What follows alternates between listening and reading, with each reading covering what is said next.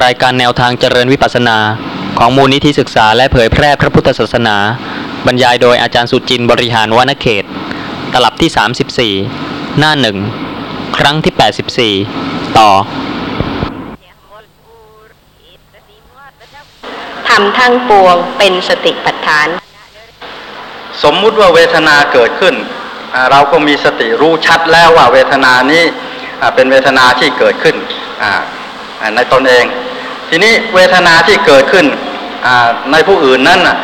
เราจะสามารถไปรู้ได้ในลักษณะเวทนาหรือในลักษณะอื่นครับ เคยเห็นคนอื่นโกรธไหมคะ รู้ด้วยว่าคนอื่นโกรธระลึกถึงความโกรธของคนอื่น ความไม่แช่มชื่น ความไม่สบายของคนอื่นในขณะนั้น ไม่ใช่ระลึกถึง ผมขนเล็บฟันหนัง แต่ระลึกถึงสภาพลักษณะของความรู้สึกในขณะนั้นของบุคคลนั้น สติระลึกได้ รู้ลักษณะของจิตได้ สิ่งที่มีเป็นเครื่องระลึกเพื่อการรู้ชัด ถ้าใครค้าน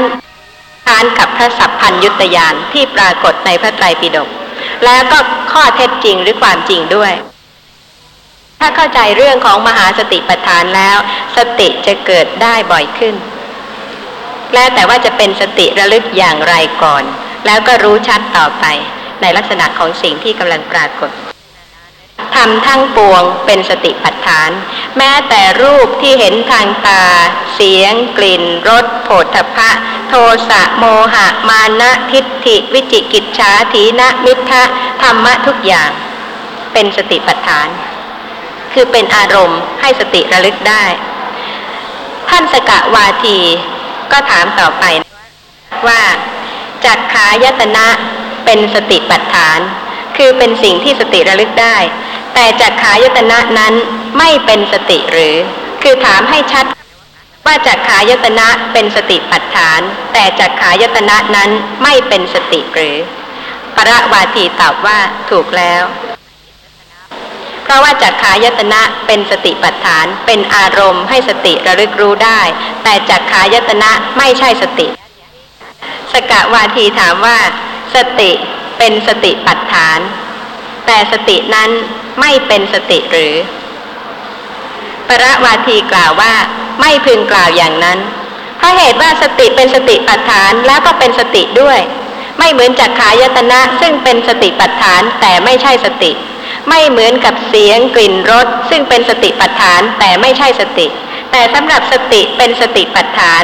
แล้วก็เป็นสติด้วย แล้วก็สกะวาทีก็ถามว่า เพราะสติปรารบธรรมทั้งปวงตั้งมั่นได้ ฉะนั้นธรรมทั้งปวงจึงชื่อว่าสติปัฏฐานหรือ ย้ำอีกครั้งหนึ่ง ว่าเมื่อสติสามารถที่จะปรารบระลึกลักษณะของสิ่งทั้งปวงได้ เพราะฉะนั้นธรรมะทั้งปวงจึงชื่อว่าสติปัฏฐานหรือ ประวาทีกล่าวตอบว่าถูกแล้ว สกะวาทีก็ถามให้ละเอียดต่อไปอีกว่า เพราะผัสสะปรารบธรรมทั้งปวงตั้งมั่นได้ ฉะนั้นธรรมทั้งปวงจึงชื่อว่าผัสสะปัฏฐานหรือ เวลานี้เรามีทั้งตาหู จมูก ลิ้นกาย ใจด้วย สีก็มีเสียงก็มีกลิ่นก็มี ถ้ามีรสปรากฏกระทบลิ้นก็มีรสแล้วก็กายเย็นร้อนอ่อนแข็งก็มี แต่ทำไมคนหนึ่งเห็น คนหนึ่งได้ยิน คนหนึ่งรู้เย็น คนหนึ่งคิดนึก แล้วแต่ผัสสะเจตสิกกระทบอารมณ์ ถ้าผัสสะกระทบกับ สัทธารมคือเสียง โสตะวิญญาณก็เกิดขึ้น เพราะฉะนั้นถึงแม้ว่าเราจะมีทั้งตาหูจมูกลิ้นกายใจ แต่เวลาที่อารมณ์หนึ่งอารมณ์ใดจะปรากฏนั้น เพราะผัสสะเจตสิกกระทบกับอารมณ์นั้น เพราะฉะนั้นเมื่อผัสสะเจตสิกเป็นสัพพจิตตสาธารณะเจตสิก คือเกิดกระจิตทุกดวงอยู่แล้ว สกะวาทีก็ถามว่า เพราะผัสสะ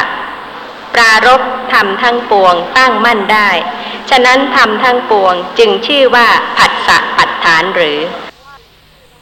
ก็ในเมื่อสติระลึกธรรมทั้งปวงได้ แล้วก็ชื่อว่าสติปัฏฐาน เพราะฉะนั้นเมื่อผัสสะสามารถจะกระทบอารมณ์ได้ทุกอย่าง สกะวาที ก็ถามว่า เพราะผัสสะปรารบทำทั้งปวงตั้งมั่นได้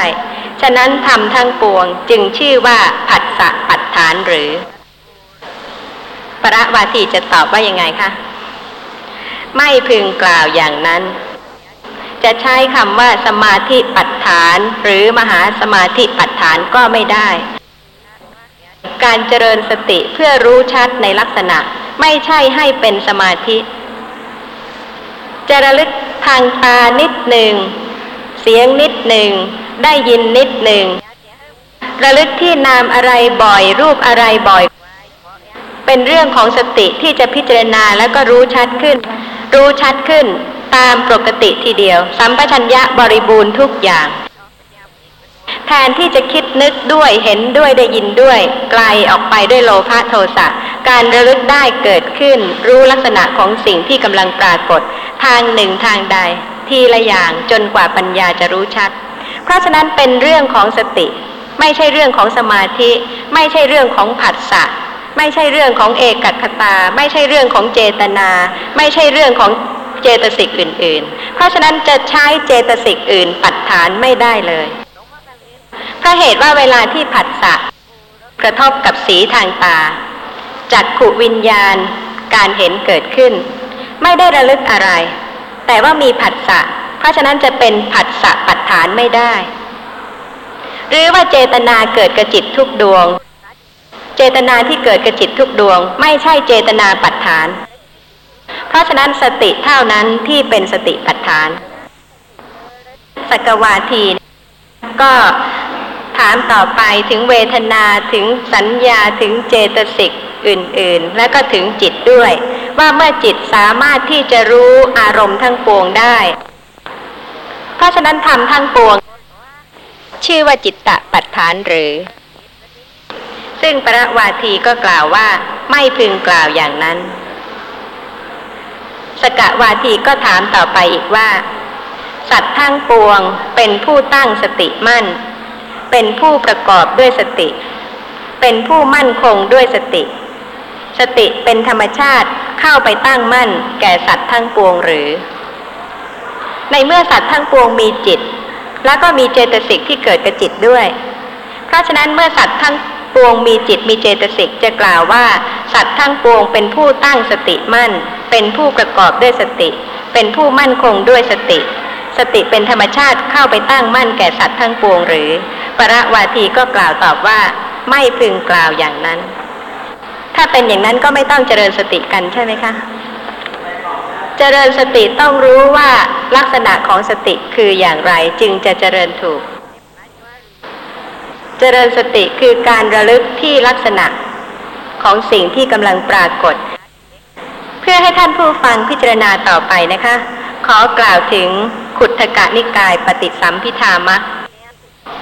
ข้อความที่ว่าพิจารณาเห็นกายในกายอยู่อย่างไร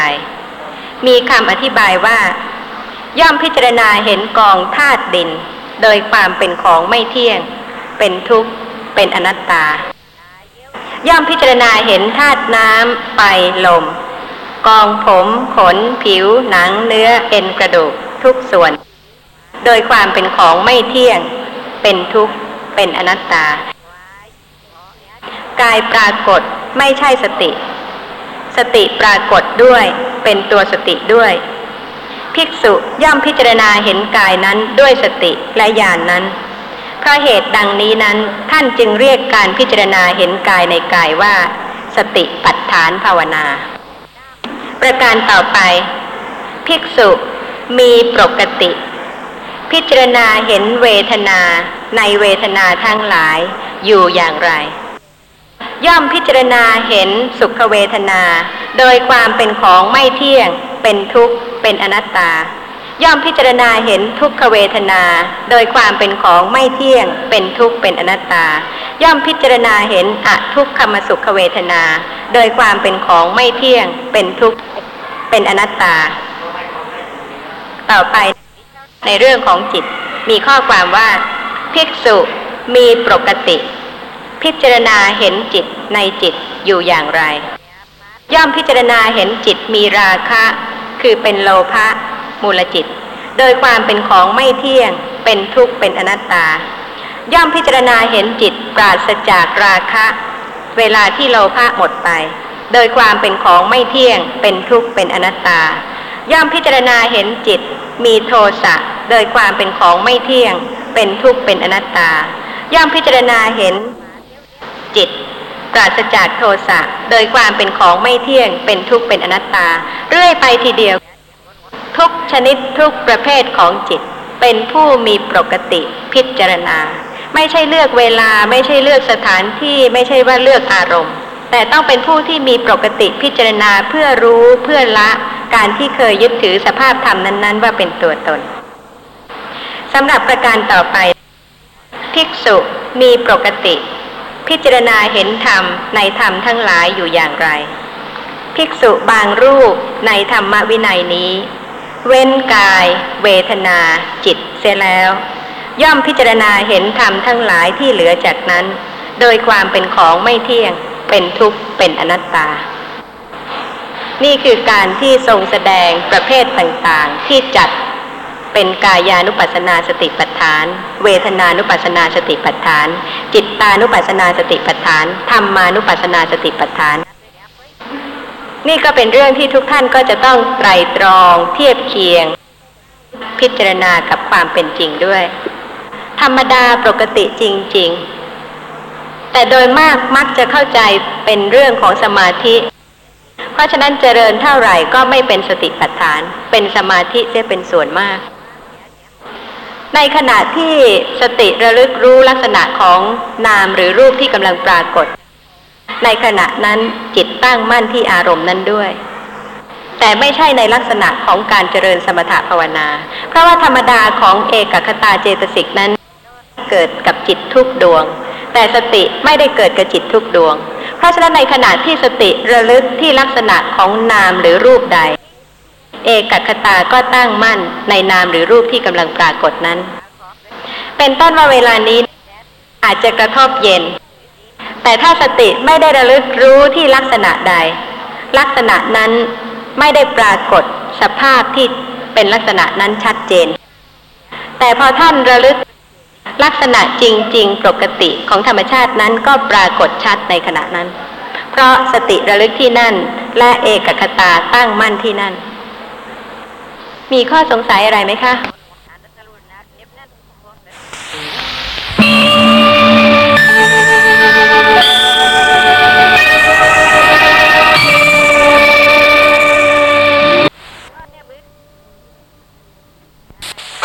ครั้งที่แปดสิบห้า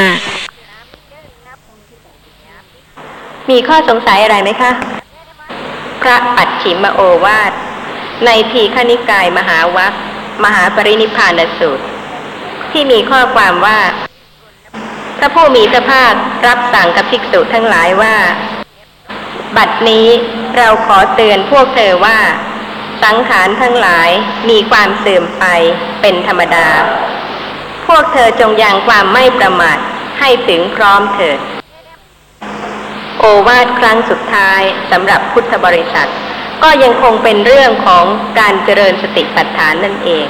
คือให้ระลึกลักษณะของสังขารทั้งหลายที่มีความเสื่อมไปเป็นธรรมดา เพราะฉะนั้นไม่ว่าจะเป็นสิ่งใดทั้งสิ้นที่ปรากฏ ทางตาทางหูทางจมูกทางลิ้นทางกายทางใจนั้น ก็เป็นเครื่องระลึกสำหรับให้ปัญญารู้ชัดในลักษณะของสิ่งที่ปรากฏ ไม่ยึดถือสภาพธรรมะทั้งหลายนั้นว่า เป็นสัตว์บุคคลเป็นตัวตนสำหรับข้อความในมหาสติปัฏฐานสูตร ก็ได้จบเรื่องอุทเทศวาระกถา ซึ่งเป็นข้อความเบื้องต้น ในมหาสติปัฏฐานสูตร ซึ่งเป็นกายานุปัสสนาสติปัฏฐาน บัพพะที่หนึ่งคืออาณาปานะบัพพะมีข้อความว่า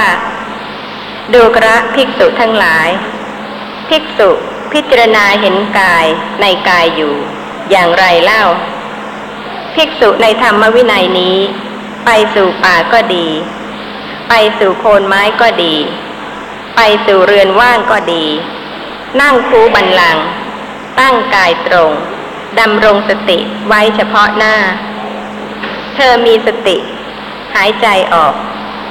มีสติายใจเข้า เมื่อหายใจออกยาว ก็รู้ชัดว่าเราหายใจออกยาว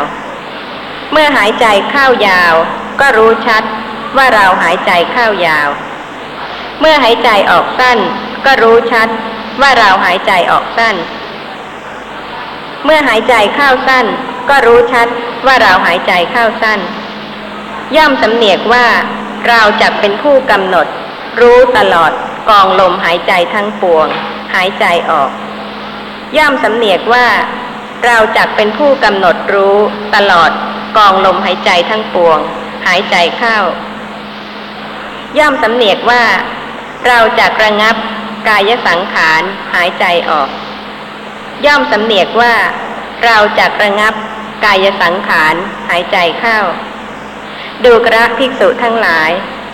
นายช่างกลึงหรือลูกมือของนายช่างกลึงผู้ขยัน เมื่อชักเชือกกลึงยาว ก็รู้ชัดว่าเราชักยาว เมื่อชักเชือกกลึงสั้น ก็รู้ชัดว่าเราชักสั้น แม้ฉันใด ภิกษุก็ฉันนั้นเหมือนกัน เมื่อหายใจออกยาว ก็รู้ชัดว่าเราหายใจออกยาว เมื่อหายใจเข้ายาว ก็รู้ชัดว่าเราหายใจเข้ายาว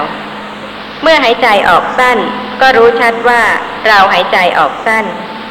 เมื่อหายใจเข้าสั้น ก็รู้ชัดว่า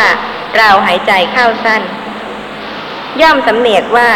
เราจะเป็นผู้กำหนดรู้กองลมทั้งปวง หายใจออก ย่อมสำเนียกว่าเราจักเป็นผู้กำหนดรู้กองลมทั้งปวง หายใจเข้า ย่อมสำเนียกว่า เราจักระงับกายสังขารหายใจออก ย่อมสำเนียกว่าเราจักระงับกายสังขารหายใจเข้า ดังพันนามาชนี้ภิกษุย่อมพิจารณาเห็นกายในกายภายในบ้าง พิจารณาเห็นกายในกายภายนอกบ้าง พิจารณาเห็นกายในกายทั้งภายใน ทั้งภายนอกบ้าง พิจารณาเห็นธรรมะคือความเกิดขึ้นในกายบ้าง พิจารณาเห็นธรรมะคือความเสื่อมในกายบ้าง พิจารณาเห็นธรรมะคือทั้งความเกิดขึ้น ทั้งความเสื่อมในกายบ้าง ย่อมอยู่อีกอย่างหนึ่ง สติของเธอที่ตั้งมั่นอยู่ว่า กายมีอยู่ ก็เพียงสักว่าความรู้ เพียงสักว่าอาศัยระลึกเท่านั้น เธอเป็นผู้อันตันหาและทิฏฐิไม่อาศัยอยู่แล้ว และไม่ถือมั่นอะไรอะไรในโลก ดูกระภิกษุทั้งหลาย อย่างนี้แลภิกษุชื่อว่า พิจารณาเห็นกายในกายอยู่ จบอาณาปานบัพพะนี่เป็นข้อความโดยตรงจากพระไตรปิฎกสำหรับอาณาปานบัพพะคงจะมีพยัญชนะ ที่ทำให้ยังข้องใจหรือสงสัยอยู่ แต่ว่าข้อสำคัญก็คือ มหาสติปัฏฐาน ถึงแม้ว่าในบัพพะนี้ จะมีคำว่าเราหายใจเข้า เราหายใจออก เป็นเครื่องระลึกเพื่อให้รู้ชัด คือเห็นกายในกาย ซึ่งไม่ใช่เรา ไม่ใช่สัตว์ ไม่ใช่บุคคล ไม่ใช่ตัวตน เพราะฉะนั้นก็ต้องเข้าใจพยัญชนะด้วย แล้วก็สำหรับเรื่องของอาณาปานสตินั้น ก็เป็นเรื่องที่ท่านควรจะได้ทราบว่าเจริญอย่างไรเพราะเหตุว่าถ้าไม่ศึกษาโดยละเอียดแล้วก็คงจะสับสนเพราะเหตุว่ามีทั้งในเรื่องของสมถภาวนา และในมหาสติปัฏฐาน ก่อนอื่น ขณะนี้ ลมหายใจมีไหมคะ มีปรากฏไหมคะ บางทีก็ปรากฏ บางทีก็ไม่ปรากฏคำตอบก็ไม่แน่นอน ว่าสำหรับที่ปรากฏนั้นปรากฏเมื่อไหร่ แต่ว่าที่ถูกแล้วเนี่ยนะคะ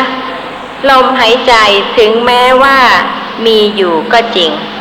แต่ว่าเป็นสภาพที่ละเอียดปราณีตเพราะเหตุว่าจิตของบุคคลใด ๆก็ตาม ที่ไม่เคยเจริญความสงบที่จะให้จิตตั้งมั่นที่ลมหายใจแล้วล่ะก็ ถึงแม้ว่าในขณะนั่งนอนยืนเดิน เคลื่อนไหวเหยียดคู้ประกอบกิจการงานต่างๆนั้น ลมหายใจจะมีก็ตาม แต่จิตของบุคคลย่อมคล้อยไปสู่อารมณ์ทางตาบ้าง ทางหูบ้าง ทางจมูกบ้าง ทางลิ้นบ้าง ทางกายบ้าง เป็นปกติสำหรับผู้ที่ยังไม่เคยเจริญความสงบให้จิตตั้งมั่นที่ลมหายใจ ตื่นขึ้นมาเนี่ยค่ะ ลืมตาเห็น เสียงกระทบปรากฏ กลิ่นกระทบปรากฏรสกระทบปรากฏ กายกำลังกระทบเย็นร้อนอ่อนแข็งปรากฏ ในขณะนี้มีใครบ้างที่กำลังรู้ลักษณะของลมหายใจ และลมหายใจ ก็เป็นส่วนหนึ่งของกายตราบใดที่ยังมีชีวิตมีกายอยู่ ก็จะต้องมีลมหายใจ เกิดและประดับไป ตลอดเวลา